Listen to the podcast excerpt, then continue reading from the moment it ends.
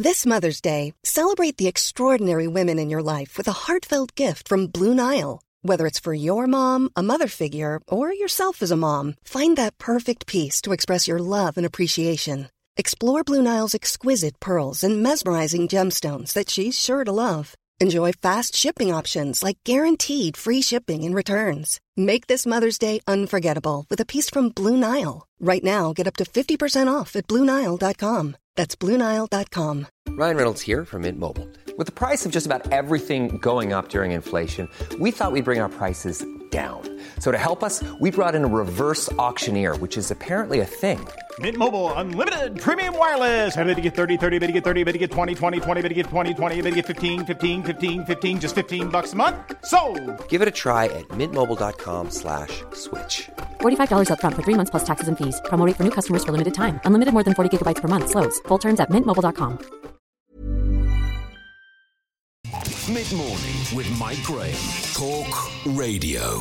And I'm delighted to say that joining me this morning for the first of many very regular occurrences, uh, Mr. Richard Tice is here. Very nice to see you, Richard. Great to be here in this studio, and I'm also the very happy recipient of the wonderful makeup. The makeup Some of your department- makeup team. You know, tell you what, we're now. This is almost like a competition. I know. You know, who do people think It's is looking not. No, better? trust me, it's not a competition. You've already lost. It's you know, I've been down there for many, many times this week, and it's been tremendous. They're spending more money on my makeup than they are actually on paying me. Well, may- you know, this is why this is why it looks. Maybe the should take the hint. Well, listen, but the, the, the funny, funny thing is though, is you get so used to then looking in the mirror and seeing yourself about twenty years younger. Yeah. Um, you don't want to take it off, do you? I know, and then I mean, I went to the pub yesterday afternoon; it was still on, and people actually are now so used to seeing me like this, they don't realise I'm wearing any makeup. Did they think if you had Botox or something? I I, what- well, they haven't said that, but it's almost the same thing, isn't it? Maybe that's the chat. Maybe some of the viewers are now, you know, really quite. Has he had about it. Botox? Well, I'm not sure I want to. It's not filling I need, really, is it?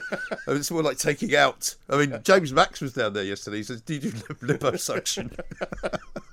but anyway, welcome. Uh, you're No, going to be here with us for for quite a considerable period That's of time. right. No, that's fantastic. We've got lots of great plans uh, and, and sort of regular features that we're going to do. But let's kick off, first of all, with the football, because obviously that's not, even if you're not into football, and I know not everybody is, this ridiculous kind of taking the knee thing has now taken on such mammoth proportions because they've become so intransigent. I think this weekend is going to be dominated simply by that one thing. it's going to be absolutely fascinating. And so many uh, national teams have said, of course, they're not taking the knee. Right. Uh, For obvious reasons, the most important of which is look, racism is vile. We all condemn it. We all absolutely hate it.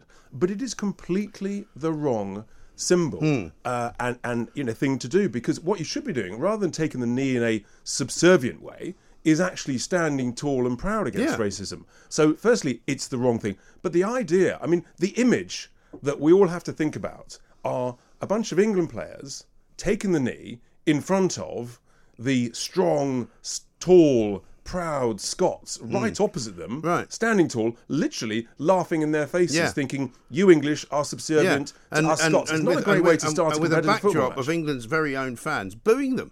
I mean, you know, Nick it's- Southgate is a complete and utter uh, absolute idiot if he thinks this is a good idea. I think mentally it'll have a real negative impact on the English players. And you know, bluntly, if um, uh, you know, if England lose to Scotland uh, in that game, then that could well be uh, one of the reasons. And. Yeah. you know, you've got the same with Croatia; they're not taking the knee. Also, rather ironic, isn't it, that England are are playing Croatia first, right? Croatia, not famously famously known for their liberalism when it comes to, um, you know, people from ethnic minorities. I mean, these are the same people when England went to play in Zagreb. I think were throwing bananas at the England players. You know, as recently as about two or three years ago. Absolutely, and you know that, that that's appalling, and we we should always continue to condemn it. But I just think uh, this is, without question, I think it is going to have a an impact uh, on the English players. And look, time will tell. Obviously, I'm English. I want the English team to do fantastically to go all the way. But I I do worry, and and the idea of feeling sort of inferior and uh, negative uh, in in in the face of the uh, the Scottish players after a mere 25 years in an international competition. I mean. Right. I know you've been waiting a long time, Mike. I mean, you know, you're you're, you're properly excited by this. Well, listen, I, I have the uh, great uh, ability to switch my allegiance at any moment. Being born in London, having Scottish parents, as soon as Scotland get knocked out, which inevitably they do, and the great thing about Scotland fans is they expect to be knocked out. It's not like they expect to win anything. I mean, not since I think 1978 have they ever actually thought they were going to win anything. Um, You're fully flexible, but as, as president of the Independent Republic, Yeah. of course, you can do that. Yes, I can jump horses in midstream, absolutely no problem at all. But I'll tell you what's also interesting is Sadiq Khan and others saying to the Scottish fans, don't come to London. I mean, it's literally like waving a red rag at a bull. And I mean, they're going to come down in their thousands. And guess what? They're going to go into Trafalgar Square, they're going to get drunk, they're going to have a great time, Okay. and they're probably going to get into a row with the police. And and you know, let, let's hope they don't. But in reality, it sounds like good, you know, great fun. We might have to go and join them. Well, we might. I mean, I remember uh, back in whenever whenever it was that they, they knocked over the goalposts at Wembley. My parents and my sister went into Piccadilly Circus. I was too young, so they left me at home. And they came back with some grass from Wembley. And Some of the Wembley turf. because they were all sort of marauding around the centre of London. And it was like a big party for anybody who was Scottish, or, or even if you weren't Scottish. And it was just a great time. Well, I know. don't think Scots. They were probably trading in uh, in turf and then you know digging up people's gardens. I knew a guy, in it was Gla- Wembley a guy in Glasgow who still had a piece of. T- p- p- he said, "That's that's it." In, in his garden, he said, "I took, I took that from Wembley."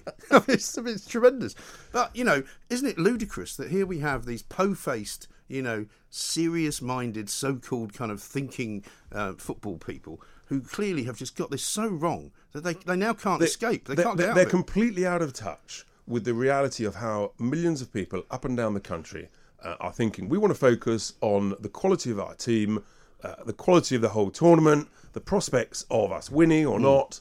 Instead, it's all being hijacked by this, you know, th- these woke wallies Hmm. uh, who just, you know, sort of using this to their own ends. Um, I always sort of think about focusing on the money, and I'm trying to, you know, some of these people in this woke brigade, of course, they're actually making a huge amount of money out of all of this nonsense. Yeah. And it's quite clear from the way that many fans have reacted that just we, we just don't want it. No. Uh, and it- it's got nothing to do with people being racist or, or, you know, not liking the fact that they're standing up because they're not standing up to racism. I mean, you know, young men who've got four or five Lamborghinis and a couple of Bentleys in the, in the mansion, you know, talking and preaching about equality. Really? And the question that nobody's asked Gareth Southgate is what happens if somebody who wants to play for England says, I don't want to do it? Do you, Yeah, do, you- do you not pick them for the team? Well, exactly, and that's that. That that is, in a sense, all the players have to do it because otherwise they know that Southgate, who is you know one of the leading lights of of the woke brigade, he won't pick them, and so essentially um, their freedom of choice is being curtailed, and that's a terrible thing. It's it's just completely it's the wrong signal. It's the wrong uh, you know, motif, the wrong way of standing against racism, and they've just got it completely wrong. They need to relook at it because they've they've gone so far down this rabbit hole. I fear they're not going to be able to dig themselves out of it. You know, I said this at the beginning of the week. If he'd been sensible, Southgate, he should have said, "Look, we've made our point. Um, we're happy that uh, as we enter the tournament, uh, you know, the, the, the boys have decided um, that you know, yes, we are still against racism, and we want to highlight the fact that you know it must be eradicated. So we're now going to do something slightly differently, Yep. and everyone would be fine with that. And but, you know, but- if they were but in reality, I think they've they've got themselves in a position where no one will dare, within the FA, within the management team, the captain of the team, no one would dare say enough's enough. Actually, we've got to change this. But this is It'll the be thing. too I mean, difficult. the cricket world is the same. I mean, rugby uh, in the Six Nations, England got slaughtered, right? Yep. Not least because they were taking the knee and their minds were not on the game. Yep. And they, they performed probably one of the worst Six Nations I think we've seen for many That's right. year. The, the England Cricket Board, the ECB. I watched a, a piece of footage of the team going out. They all had a slogan on their back saying, "We stand against sexism." I'm like, you're playing cricket. What's it's, wrong it's, with you? it's, it's madness. And, you know, you've just cited the evidence of the rugby team. The cricket team are not exactly excelling, are they? And they've got themselves in this rabbit hole of wokery. Hmm. And I don't know how they're going to get out of it. It needs some courage, it needs some leadership. And we're not seeing any of that. And, you know, heaven forbid England do really badly in the. Uh, in the group stage, you know, people will know what uh, what's the cause. of it. Yeah, absolutely right. Richard, we're going to take a small break here, uh, but we're going to come back because we want to talk about uh, the G7. We want to talk about the Boris Love-in with Biden, uh, who managed to arrive in Cornwall without falling down the stairs of the aeroplane, which was uh, well done. A good start. Well done. Uh, maybe we'll give him a CBE, uh, but we shall see. We'll be back uh, after this on Talk Radio. Mid morning with Mike Graham. Talk Radio. The Independent Republic of Mike Graham on Talk Radio. Welcome back to the Independent Republic of Mike Graham, right here on Talk Radio. Richard Tice is with me now. Richard, one of the things we'd like to do with you every week is uh, we do Plank of the Week. Yes, we why do. Don't, why don't we do Deal of the Week? Well, You know, exactly, Because you're so- a businessman. You you are the sort of guy that I like to know because you know if I ever need any money, I'm going to come to you and go, you know, can you give me a bridging loan uh, as long as it's not in, in, in obviously, some way. obviously to you, it'd be you know, usurious, vast rates of interest. Of course. But, but I thought it'd be quite interesting actually to look at, and it can be a deal in, in anything, whether it's in business, whether it's uh, uh, you know shares, or whether it's in, in politics, politics, yeah. in politics or anything. And indeed, you know, your listeners and your viewers, they might actually have come across something, you know, whether it's the most amazing deal to buy a fantastic champagne that's half price in whatever supermarket, they could put that in. I don't think we can have a bit of fun with it. Yeah. and say, look, this is the deal of the week. Yes, well, we're down in Cornwall, and we were down there yesterday. We'll be down there again later on. Uh, the G7, which is just a real kind of just show-off fest of non- nonsense, isn't it? I mean, nothing's really going to be. Even if they do agree on some kind of deal about Yeah, I mean- anything, it's rubbish, isn't it? the real winner actually is is Cornwall because Yeah. the money that must be pouring into Cornwall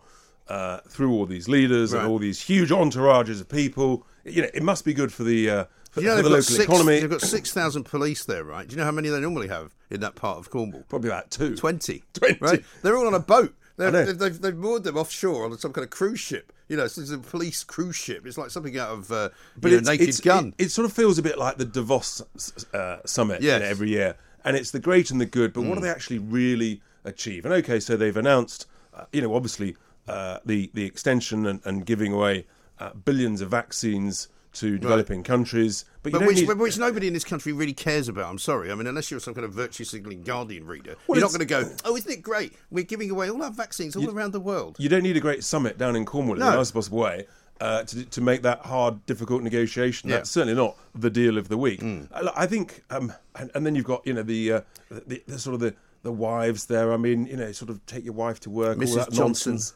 I mean, you know, give us He does break. look a lot is- happier, though, since he got married, doesn't he? Yes, he does. I mean, Uh, it's obviously worked out for him. You yeah, well, he's- but but fundamentally, I think actually uh, the British people want to know what what's his decision making abilities and, and what decision is he going to make on Monday Well, about easing the the- restrictions. that's the real That's- deal the week, That's the it? real deal. Yeah. that's the big thing. That will be next deal's deal of the week or disaster of the week.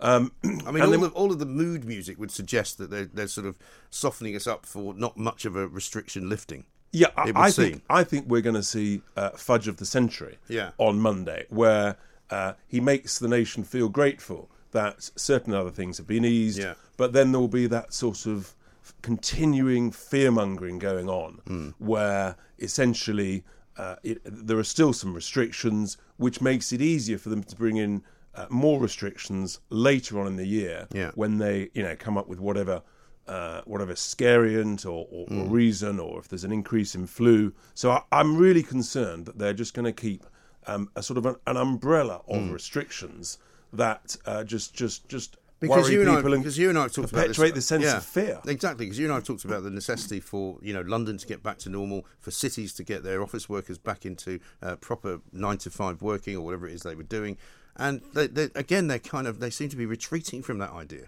Yeah, it's it's extraordinary. People don't know whether they're coming or going. And uh, interesting, I was um, I was actually at uh, Lords yesterday evening. It was great to see some people back back there, albeit on a small number. But I was with um, uh, met, met a young guy there. He'd been in his bedroom literally for a year. He'd gone back to the office.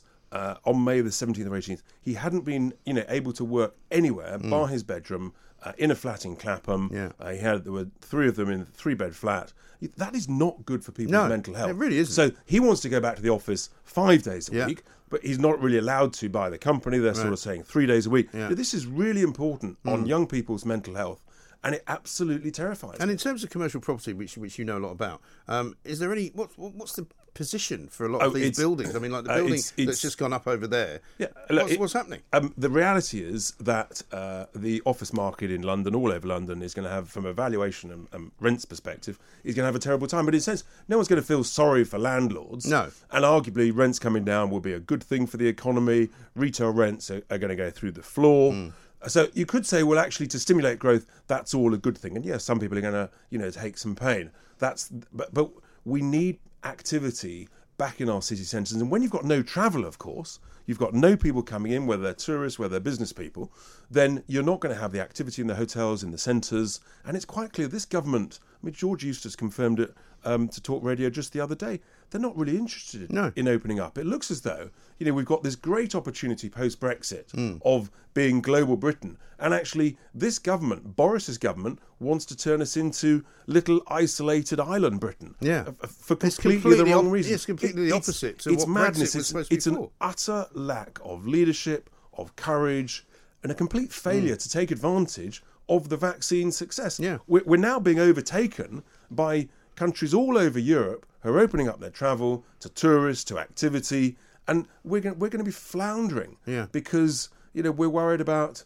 um, some some variant of concern from some some far flung part of the world that we've never heard of, and and it's this uh, you, you start to wonder you know to what extent actually uh, is this deliberate? Is it is it big pharma who of course are making massive amounts of money. I nearly swore there um, uh, because you know they are making huge sums of money Yeah. by selling more and more vaccines to younger and younger people, including, heaven forbid, uh, this idea of vaccinating children. And that's one of the next big battlegrounds. And then, of course, the testing companies, Yeah. testing a million tests a week uh, with tests that I don't know, what the point of that is. What's the point of testing people who haven't got anything wrong with them? What's the exactly. point? What is the point of testing a million healthy people? The number of cases you're getting is way below the false positive rate, and you think, hmm, follow the money, and that's an expression that your listeners will continue to hear from me because you know I really think that actually it is the money which is which is wagging the tail on all and this. and you know we talk about uh, travel, right? My daughter lives in Dubai. In the last week, she's been to Russia, Lebanon, and right now she's on a plane to New York. And I'm going, what, what what's going on with me? Why can't I go anywhere? You know, she can't come here because she'd have to quarantine for two weeks. She doesn't want to come for two weeks. You know, the world's gone bonkers. Well, actually, I think, I think the UK leadership is going bonkers, Yeah. whilst the rest of the world is actually Just getting starting, on with it. starting to, to get on with it. But of course, So- if you're a diplomat or you're flying into Cornwall on a private jet, Oh, well, there's course, no COVID. No, because there's a The COVID, shield around you. COVID shield. clearly, you know, it's it's like a sort of COVID armor. It's like Yeah. you know the old warriors That's from right. a thousand I years mean, it's ago. unbelievable, isn't it? You couldn't make Absolutely it up. ridiculous. Absolutely ridiculous. Listen, I don't think half an hour's enough time for you, Richard. But listen, great to see you. Uh, we'll see you same time next Friday. Uh, have a good weekend. And. Hopefully, Yeah. I think a lot of people are going to be doing a lot of things that they want to do this weekend. That's my sense. Sunbathing and watching football. bit of sunbathing, bit of watching football, bit of booing, um, and no taking the knee at all at any time. The Independent Republic of Mike Graham on Talk Radio. Right now, though, uh, we're going to talk to Dr. Laurence Gerlis, GP at Same Day Doctor, because guess what? Uh, the news that you didn't want to hear more than 5 million people are now on waiting lists for hospital treatment, with some forced to wait more than two years. These are new statistics, right? Because the last time we looked, it was four and a half million. So it's now not only is it now uh, a, problem to try and see the right people in the NHS, uh, it's now going up at a rate of knots. So that's half a million, I think, in probably more uh, than three or four weeks. Dr. Laurence, a very good morning to you. Good morning, Mike. How are you doing? Yeah, very well indeed. This is not a milestone that anyone would wish to celebrate, really, is it? No, but it's a consequence, obviously, of the pandemic, where you know the NHS was focusing almost entirely on COVID, and everything else got put on the back burner. And now they're trying to restart and realizing that there's a huge backlog. Now, this is compounded by several factors. We've got a tired, exhausted, and demoralized workforce, um, plus plus the fact that uh, you know patients have been getting very sick, but a lot of the procedures that COVID brought in are still in place. So, for example, one of my staff had to have a cataract operation, and she had to have a COVID swab, and then isolate for two days with her family until she got uh, until she went into the hospital to have the operation. And that sort of thing is going on all over the country. I saw someone on Twitter saying she had to have a, um, an operation, but in a different area. So she couldn't have a COVID swab in her area. She had to drive uh, uh, two hours to another area to have a COVID swab so she could have an operation done in an NHS hospital. And look, the NHS is, is beset by bureaucracy at the best of times Yes. or the worst of times. This has just added another layer. Um, and unfortunately, uh, it's going to be a while before anyone thinks about relaxing those sorts of rules. So it's just adding to the problem. Yeah, but why though, uh, Laurence? I mean, this is the problem. You know, the last time I think you and I spoke about this, it was four and a half million, and I think that was just last month. So it's now gone up by another half a million. Um, and I don't really understand why, because at the at the point of sale, if you like, you know, the NHS is less busy now than it was for most of the last 12 months. So surely they should be catching up with all of these uh, appointments, shouldn't they? At one level, it's less busy with COVID, but you see, in defence of the, the GPs who have been on the receiving end of quite a lot of criticism, what GPs tell me is that the demand is actually very high. Bear in mind, people have been stuck at home. They can't go on holiday. They haven't been able to go out for a long time. They haven't got much to think about but themselves and their health. And actually, what my understanding is, at all levels, demand on the healthcare is actually higher than ever. Um, because people are thinking about their bodies, they're thinking about their health in a way they weren't before. Yeah, but, but, yeah, but any other business, Laurence, which was in this kind of situation, when demand is high, uh, you pivot around and you make sure that you can cope with that demand. Otherwise, the business doesn't work. And I'm afraid we've now had years and years and years of being told, oh, you know, there's another crisis coming this winter. We haven't got enough beds. We haven't got enough nurses. We haven't got enough doctors. You know, who's fixing it? Nobody. The problem is, Mike, whenever when you talk about the health service, people say, well, there's only two ways of running healthcare, our way and the American way, which is quite simply not true. Well, of course it's not. Uh, and, and, and uh, you know, I've been saying this for 30 years. The, the NHS, free at the point of use, is not going to change in my lifetime. Right. It's um, also not, that's also a shibboleth because it's not free at the point of use because you and I no. pay for it, thanks. Well, everyone pays for it. And you see that. Well, not everyone. The, um, well, if you but if you everyone who pays tax pays for it. You pay VAT, you're paying a tax. So every every time you buy something, in a sense, you're paying VAT. Um, we've never had a grown-up discussion about how best to run the health service, and and there's no doubt whatsoever that having something that's free at the point of use increases demand. Now, you know, I every day I see people who make demands on me who fundamentally have got not much wrong with them. Mm and that, that is a huge waste of resources. And that happens all over the health service. You, you're going to pull in people, uh, you know, uh, who who could go elsewhere get other treatment to the health service. Uh, you know, making it totally free just increases access. And we need to have a grown-up discussion with appropriate safeguards. I don't want anyone to suffer. I don't want anyone to miss out on treatment but it's you know it's not sensible. You know, the, my favourite example of that is when the prescription charge was 50p per item. About half prescriptions were dispensed free of charge. Mm. Now it's about seven pounds per item. Over 90% of prescriptions are dispensed free of charge. Yeah. You tell me why, Mike.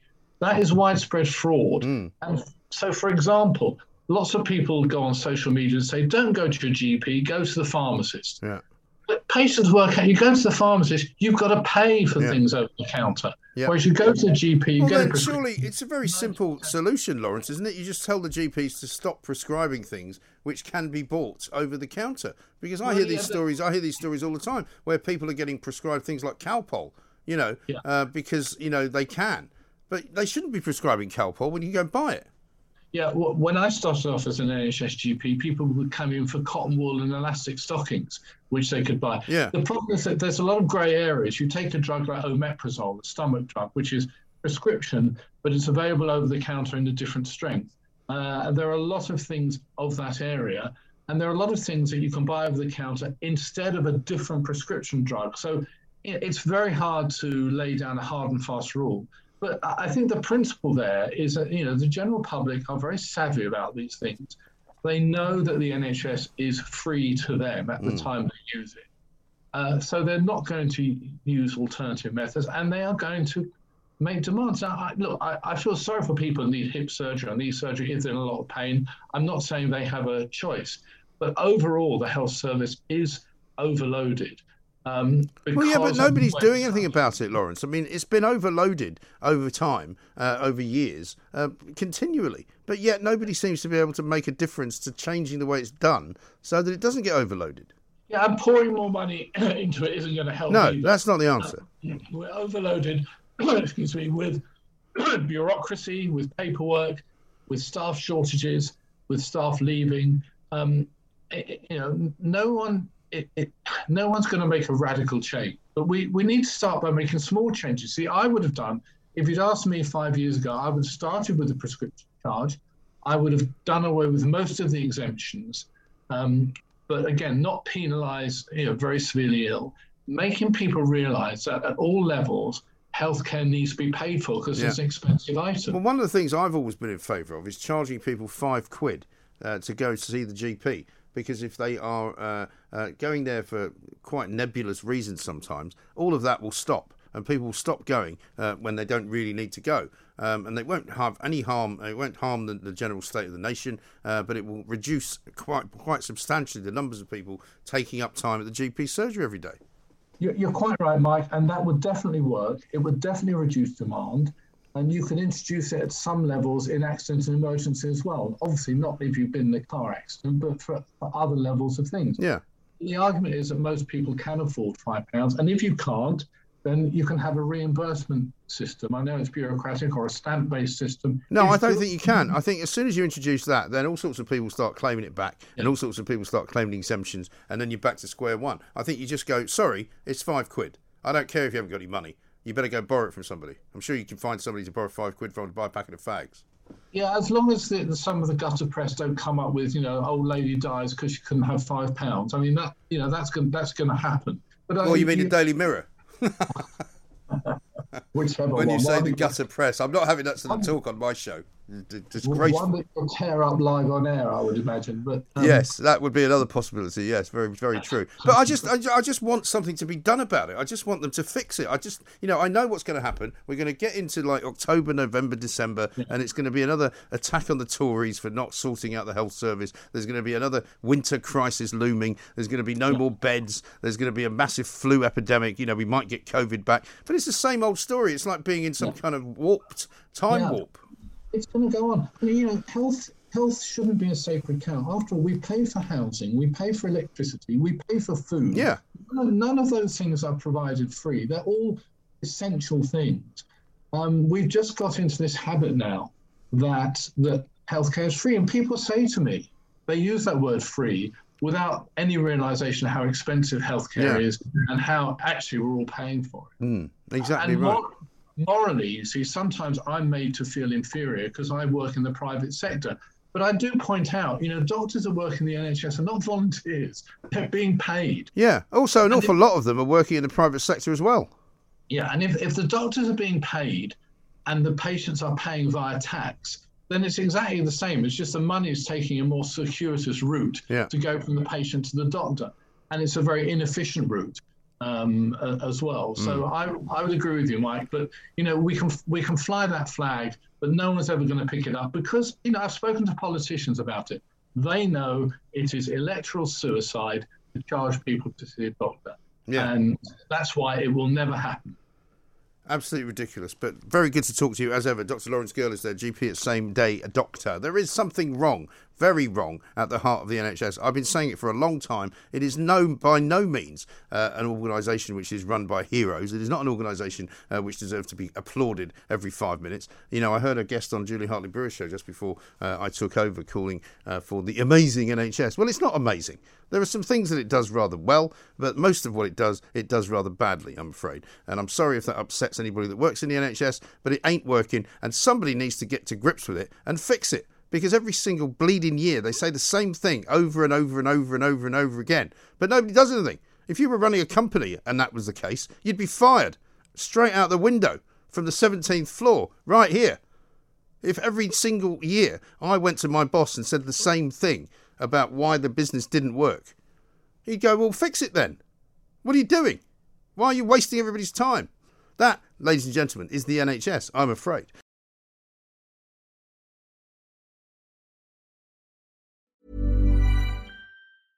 A lot can happen in the next three years. Like a chatbot may be your new best friend. But what won't change? Needing health insurance. United Healthcare TriTerm Medical Plans are available for these changing times. Underwritten by Golden Rule Insurance Company, they offer budget friendly, flexible coverage for people who are in between jobs or missed open enrollment. The plans last nearly three years in some states, with access to a nationwide network of doctors and hospitals. So, for whatever tomorrow brings, United Healthcare TriTerm Medical Plans may be for you. Learn more at uh1.com.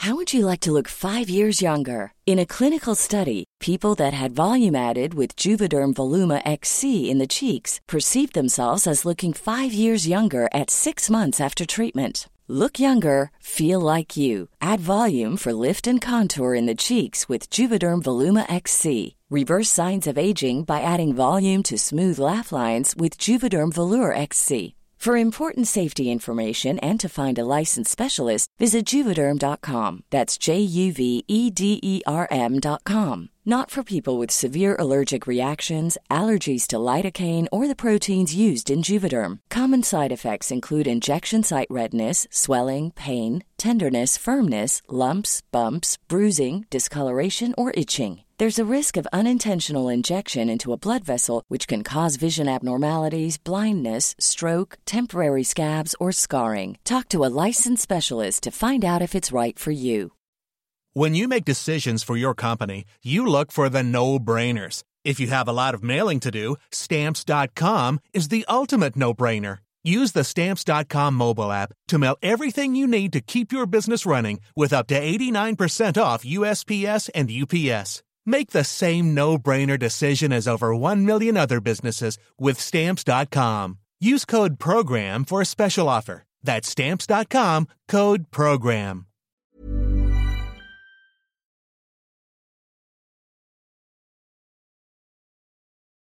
The wokery goes on and on and on. I mean, if it's not Oxford Dons complaining about the fact that, uh, you know, they want the Cecil Rhodes statue to be taken down or else they're going to go on strike, if it's not the England football players taking the knee, if it's not the ECB kicking out young cricketers because of things they said uh, back when they were teenagers, now today uh, we've got some people moaning and groaning on about the fact that they don't like the word empire uh, is part of the uh, uh, MBE, CBE business of uh, various awards that were given out by the Queen uh, in the birthday honours list, awards given out by the Prime Minister uh, in his or her New Year's honours list. I mean, the list of, of, idiocy in this country just goes on and on and on. What we're putting up with today is a bunch of people who say, oh no, we want to change the word empire because of obviously it has connotations that don't in any way agree with us. Instead, we want to change it to excellence. Well, there's a hundred of them, right? They've been recipients of various honours. Um, I'm looking for a list of names uh, before I can, so that I can uh, name and shame them, uh, which I haven't got yet, but I will try and get. And they basically want to change DBE, KBE, CBE, OBE, and MBE uh, into excellence instead of empire. Let's talk to Emma Webb, whose name also begins with E, uh, to ask her what she makes of it all. Emma, very good uh, morning to you. Good morning, Mike. What an absolutely ridiculous I mean, I've seen some ludicrous claims this this week and this month and this year. This, I think, may top them all. There's a lot that can be said about this, but I think one of them has to be that the word excellence is a very naff word. um, well, yeah, because uh, anything that's called like a centre of excellence, you know, is going to be absolute rubbish, isn't it?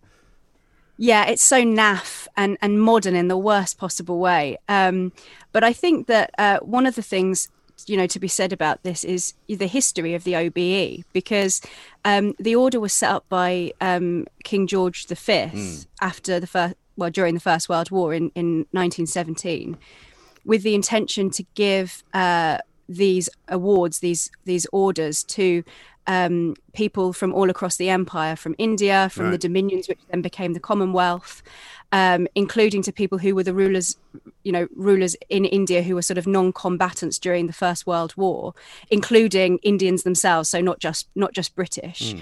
Um, and I think the the point that was made there um, just during the break in the news um, from uh, someone who was criticising this is that you know this is part of our history um, and I don't think it's true that one of the critics um, of it being called Order of the Empire, one of the people who has an OBE, has said that this romanticizes um, and is a kind of nostalgia for empire. Mm. I don't think that's true. It's called Order of the British Empire because um, that that is its historical That's when it was origin. set up. Yeah, exactly. Yeah, exactly. I mean, that's and, like saying um, the World Cup shouldn't be called the Jules Rimet Trophy uh, any longer because Jules Rimet isn't alive anymore. Well, it's still called the Jules Rimet Trophy.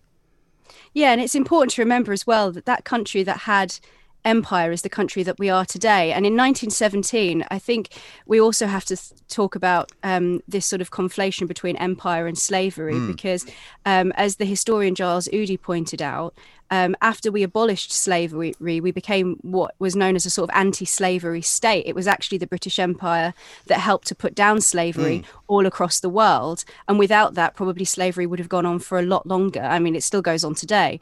Um, so by 1917, we'd already been working throughout the world with the Royal Navy to abolish slavery mm. worldwide, and so I think that you know some of this is you know slightly nuanced. We have to actually look at what the history. Yes of it is. But I think the concern is that people who who criticise this are inevitably going to be called apologists for empire and slavery, which certainly isn't the case. Well, that's right. And also, people who talk about these terms, uh, these things in these terms, and about the history of this country, you would you would think that Britain somehow was the only country that had any kind of interaction with the slave trade, which clearly is completely and utterly misguided because every country did at that time, right? Yeah, it's not it's not surprising actually that that this has you know become a campaign now. This conversation has actually been going on for a very long time. Back in 2004 um, one of the commons committees actually recommended that the order of the british empire be phased out because of those associations with empire. And interestingly the same committee also recommended that we change the word com- uh, commander to companion. Yes. So it's not surprising that this has been a debate that's been going on for a long time. And the it's always been something that has kind of been involved in political disputes. I don't, I don't, know if anybody remembers that John Lennon actually handed back his yes. um, his OBE or MBE even um, as a, as a part of his peace protests. Well, I mean, I have um, more time for people to do that. George the poet, uh, whose real name is Benjamin Zephaniah, he rejected an OBE in 2003 because he said uh, that he didn't really want to have it because of its association with the empire and its history of slavery. I much have much more respect for somebody who does that rather than these people who've taken mm-hmm. the honour and then suddenly realised, oh my God, you know, look me, it's 2021. I better say uh, I don't want this being called the same thing as it was called when I was given it. Yeah, absolutely. I think there's something, you know, quite noble actually in handing something back as a, as part of a protest. Mm. Um, but I think that the issue really, and I, I, think many people will be, you know, completely fatigued by all of this uh, continuous attempts to change names, to edit things. Um, I think people are just so tired of this now. Yeah that um, it's not ne- it's not really going to make the point that I think they want it to make. So if you just you mentioned taking the knee hmm. earlier, mm. Um, there have been some footballers and including uh, football clubs who have said that they're not going to take the knee anymore because they feel that it's no longer having the effect that they intended it to have. Right. And I think that that is the case also with changing the name in this instance because the cabinet office has said that they've been making efforts and will continue to make efforts to have the uh, honours list as diverse as possible.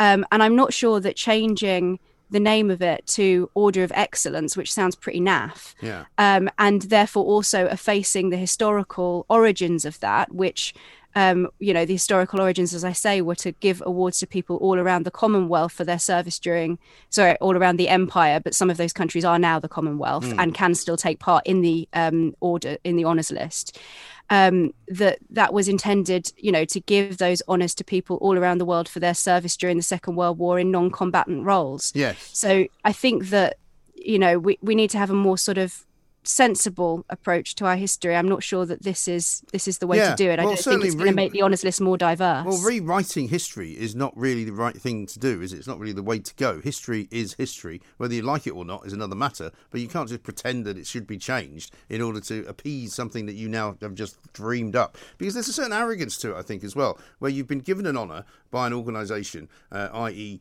I suppose the Queen. Um, but you'd like to change the name of it in the same way that the students in Oxford want to remove the picture of the Queen because they don't think it's welcoming enough, or you know the Dons want to go on strike because they want demanding that a statue be removed. You know, and it's all about it's all become very me, me, me. You know, look at me. I need to get virtue signalling going, and I need to get something done, and I need to get something removed, or something taken away, or something taken out, or something added in. It's like why don't you just sit there, shut up, and accept the way the world is around you?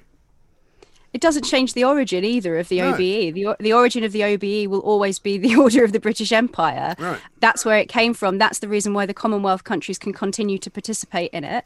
Um, and the association will continue regardless of how you change the name. Yeah, I mean, I've got a list here of all the people who have signed this letter, right? And I can honestly say I haven't heard of any of them. I don't know who they are. Um, I really don't know why they've got these MBEs and CBEs and OBEs.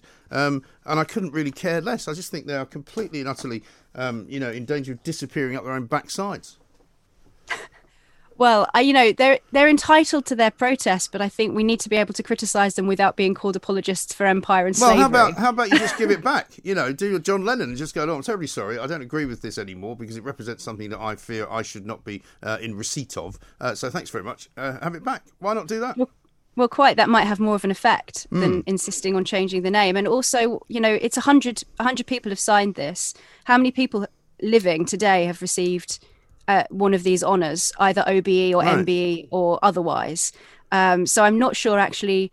You know, how large a proportion they are of people who have received it. There may be people who want who have the honour who want to keep it as Order of the British Empire, not because of some nostalgia for empire, but just because they are proud of the historical roots of that Yeah. being sort of uh, established by King George V, and they don't want that to be changed. So I'm not sure that they should be able to um, change the name of, of these No. honours for everybody else as well. No, exactly. And also because some people um, don't like it, um, you know, the people I know personally who have been given these honours are very proud of them. You know, I've got a friend of mine who got one for his charitable works uh, in the music business. I've got another guy uh, who's a famous producer um, who got one as well for his work in the music business. You know, people are really proud of, of getting an award like this. I mean, I personally, as I was saying to Julia earlier, uh, wouldn't really want one. I couldn't really care less if I get one. And, and as she said, any journalist that gets one, I think, has been proven to not be doing their job very well. Because, you know, I don't wish to be recognised by, you know, somebody who tells me I'm doing a good job. But, you know, I, I, I'll tell you whether I'm doing a good job or not.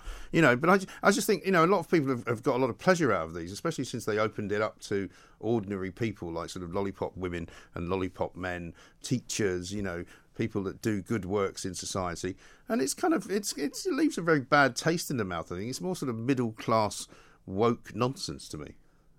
Yeah, it, it severs the link with the sort of historical roots of it that I Yeah. think make people feel proud, and they're not proud because of the empire aspect of it. They're proud, like I said, because you know it was it was established after the Second World War, well during the Second World War in, in 1917, um, and I think that people. You know, know they, they feel a sort of connection to all of the people who have come before them from that point, who you know who served during that time until the present um, and severing the link or at- attempting to sever the link by changing the name i'm not actually convinced that it would sever the link i think Mm. people would continue to just still think of it as order of the british empire um, but i do think that that would somehow you know for some people that that might cheapen the, the title Yeah. um, Well, that's right. But also, you know, what's wrong with these people who sort of stagger about all day wondering about how terrible everything used to be when Britain ruled the waves and how embarrassed they all are about it? Nobody really who is in any way normal thinks about it. Nobody really worries about it. You know, you look around, you see St Paul's Cathedral,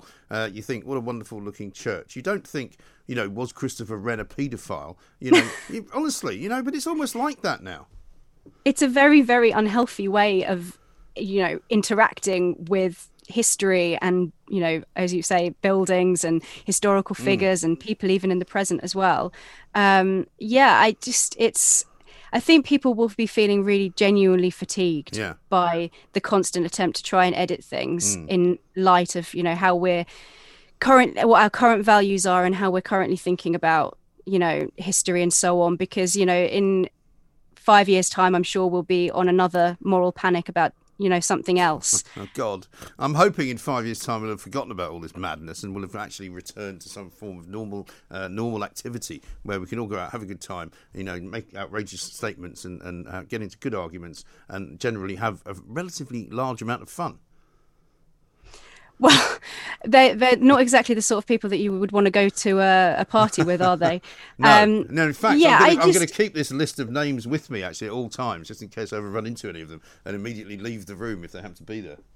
You know i think that these they're entitled to their protest but ultimately i think we should be really very proud of the fact that you mentioned you know britannia ruling the waves that it was because britannia ruled the waves that we were able to not only abolish slavery but then to abolish it all around the world Yeah. and to, to to suppress slavery um you know across the entire globe and so i think that we need to have a, a more re- sort of historically accurate understanding of the relationship between empire and slavery because uh, ultimately for the final years of the british empire um, you know all the way up until you know our present monarch um, there were lots of things that we we can be proud of also lots of things that we should be critical of um, and you know it's it's it's not as straightforward as just saying that because it has empire in its name that that is somehow um, uh, is somehow nostalgia for a period where we were engaged in slavery. Yeah. Um, and I think it's just not um, it's just not a historically accurate understanding of the origins of the OBE. No, exactly right. And it's also bad news, I think, is it not, for Empire Biscuits? Um, I presume they'll have to change the name of those at some point. Well, I'm sure that uh, Imperial College London will be uh, Well, sweating. I mean, how the hell are they still called Imperial College? I mean, I don't get that either, but that's another story. Emma, good to talk to you. Thank you very much indeed. Emma Webb, uh, they're giving us her view uh, on this nonsense, the latest nonsense with the Woke Brigade. 100 people who I've never heard of uh, saying that they don't like the fact that they've been given an award uh, that might have the name Empire associated with it. Get a life, for God's sake, people. Mid morning with Mike Graham. Talk Radio. The Independent Republic of Mike Graham on Talk Radio. It's Friday, it's 12.48, and it's time for this. Ladies and gentlemen, welcome to the Perrier Awards.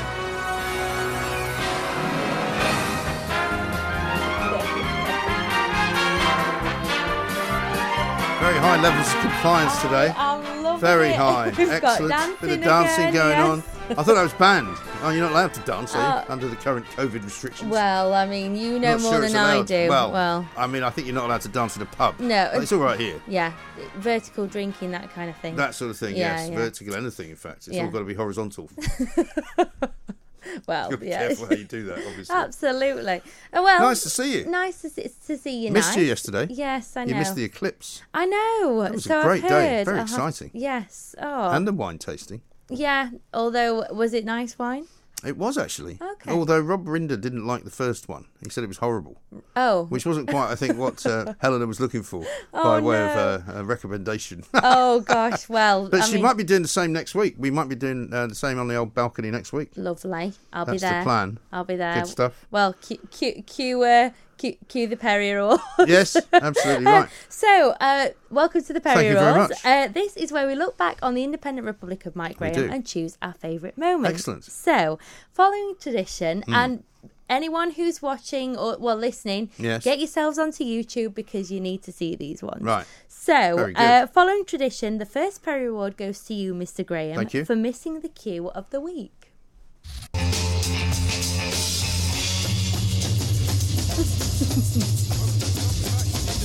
Republic of Mike Graham, right here on Talk Radio. I think we. we Now, when you say missing the cue, do you instead mean uh, somebody not putting the microphone fader up? Is that what you mean? I, I, I mean, as soon as it's straight on you, then you away we go. Yes. Well, I, I felt that somehow I was speaking into the ether because I couldn't hear myself, and I thought I'm not on yet, am I? Oh, I That see. was that was Okay. the that was the kind of confusion. Well, I think. But I'm not blaming anyone. No, obviously. no, not pointing any fingers. No, Uh, certainly not, Mark. Um, okay, so basically, these these next. I he didn't know whether I could hear him. That was the problem. Well, I wasn't allowed to mention his name last week, and now you Really? just dropped well, you know, times change, things move on. you make rules up as you go Of course, along. of course. How do you think I got here? Told him I could do radio long before I could. well, well, yeah. I mean, you're smashing it now. I am You now. I can do it. It's true. So uh, this next one, Hmm. basically, if I didn't put it in, I feel like it would have got slipped in anyway. Okay. Uh, so earlier in the week, Conservative MP Dehenna Jane, uh, Dave. Sorry, Davison joined us in the studio. Yes. Uh, now, there's a very slim window for you know if a guest kind of comes into the studio and they want some water. Hmm. Uh, so basically, this is an ex- very much a clear example of not making it back in time. Uh, this next Perry Award goes to me. Another Oh, yes. visual for the appearance remember this of one, the actually. week. Yeah. Yes. And um, they were all there at the gate shouting, yelling, being really Yeah. abusive, really nasty. And you think, it's the poor girl's first day in Parliament. Yeah, really. Come on, let's let's give her a chance. there she is. Yeah, you should have been kneeling. You should have been Yes. crawling along the floor, shouldn't you? Well, I know, and, and Adam was like, so uh, let's let's test your endurance Yes. skills on this one. it's Um, not easy to crawl while holding a glass of water. No, it, it It's quite isn't. difficult, I would Yes. Anyway, well done for getting yourself uh, Thank on you. uh, yes, camera. I thought so. Well, um, so the Thursday Club obviously took a trip outside on the terrace in the sunshine. Uh, now, behind the scenes, obviously set up um, is kind of quite difficult sometimes, uh, Is it? es- especially when the camera's rolling. I don't know anything about that. Um, no, no, because the thing is, normally we do it so well Hmm. that you just don't even notice. That's true. However, um, producer Adam gets a Perrier Award this week uh, for the Inconspicuous Award of the Week. This is it. One for you. Thank you very much. So Vinho Verde from. Let's do this one. This is Hungarian. There he This is. is Portuguese. this is the famous, You're all on it this very week. light, kind of spritzy. I love the fact wine he thinks we from can't the see very him. I know, gone round he's hiding behind you. Yeah, that's Hi, fine. Adam. Yeah. If I go behind them, they won't see me. Yeah, exactly. um, so over to the breakfast show where Julia Yes. gets the mispronunciation of the week. Uh, there's going to be uh, a performance by the local sea shanty group. Oh you- oh, God, can you pronounce this for me? Do Duhag Aur, is that right? Um, I don't know actually. oh, good. I'm glad it's not just me. Yes. Oh, She can't. She also can't pronounce sea shanty. Sea she said shan- sea shanty. Sea shanty. Sea shanty. That's not how you say shanty. It's not shanty. It's Shantae. It's no. shan, shan, or could be shanty. Yeah, it's definitely not shanty. Uh, shanty. Definitely not that. Oh well, definitely That's a not. very hyacinth bouquet moment, that isn't it? that. Oh dear. I Like used- piano. I used to know someone who called hummus humus. Humus. Humus. I think I've called it that eh, once when I first Okay. when I didn't know what it was. Yeah, and it's like quinoa as well, like quinoa. quinoa. Yeah, absolutely. well, these, Quinoa. these things are sent to try us, Mike. No, indeed. I've never tasted that, by the way. I Uh, don't plan to. No, I, I tried Don't to like cook the it the other day. Did and you? It, How yeah. do you cook it? I mean, I wouldn't take. Is it like barley? advice. Is you cook it sort of like barley? Boil it? It's kind of like like a rice Like thing, porridge. but then it ended up being not great. No. No, no. No, you Um, probably plaster your walls with it. yeah, it. fill it in and sand Yeah, it down. exactly. oh God, the, the, Quinoa. Anyway, come on, Anyway, don't, don't start laughing. So, you won't stop if you no, start. absolutely. We're we're uh, running out of time. So Yes. Ian Collins gets an award for the innuendo of the week. Okay. I said, no, it's not that. There's nothing wrong No. with that. I said, there's why did something they not know that they But then were the guy on the other end of the phone, he went, no, you're right, because I can't get it up either. Yes, I thought of that immediately when he said it. Yes, Yes. yes, absolutely. I Very think I funny. think your that was the suggestion from yourself that one, Mike. It was. Uh, so Rob Rinder was in the hot seat for Ian Collins Yes. this week. Uh, Rob and yourself were talking about being nervous on air. This is a Perry Award for the analogy of the week. Just like you're smooth on top, but like you're you're like a duck's feet underneath the water. That's nice, isn't it? Yeah, I mean, yeah, I didn't know me that well. on top. Duck's feet. hey, some people eat those, you know. Well, some people, yes, Very it popular might- in China. Duck's feet. I see. Yeah. Okay. Hmm. Well, the thing Very is, chewy, I would imagine. uh, yes, yeah, a bit rubbery. Yeah. Yeah. Hmm. I wouldn't. I wouldn't fancy it. No. uh, Well, fair enough. Um, another one for Rob Rinder Yes. for forgetting his own name. I'm Ron. I, I forgot my name for a second. I think it was all the swearing. It was also because I've got my mobile phone in my hand, which makes people a bit thick from time to time. Very good. Everybody's done that, haven't they? Absolutely. Forget your own name. Absolutely. Super. Uh, so finally, uh, a late addition from yourself with your chat with Richard this morning. Mm. You get another award for the impression of the week. I mean, unless you're some kind of virtue signalling Guardian reader, Well, you're not going to go. Oh, isn't it great? We're giving away all our vaccines all around the world. I like that one. Yeah, yeah, Yeah. I thought you might do. Very good. Well, Thank you um, very much. No, thank you. That was you. good. Very good. It was very good indeed. Hardly any mistakes at all, really. Yes. In fact, all the mistakes were from your side. Thank you. Thank you very much. Just to point that out. well, that's all right. Yeah. Hmm. Off you go then. Well, um, I was just waiting What are you waiting for? Uh, Rob Rinder to Well, come. don't worry. But, He, uh, he th- can there we come go. in and you can go out. It's not a problem. You know. Okay. But thank you very much That's indeed. all for the Perry Awards. There will be more next week. The Perrier Awards on Talk Radio. Radio across the UK, online, on DAB, and on your smart speaker. The Independent Republic of Mike Graham on Talk Radio.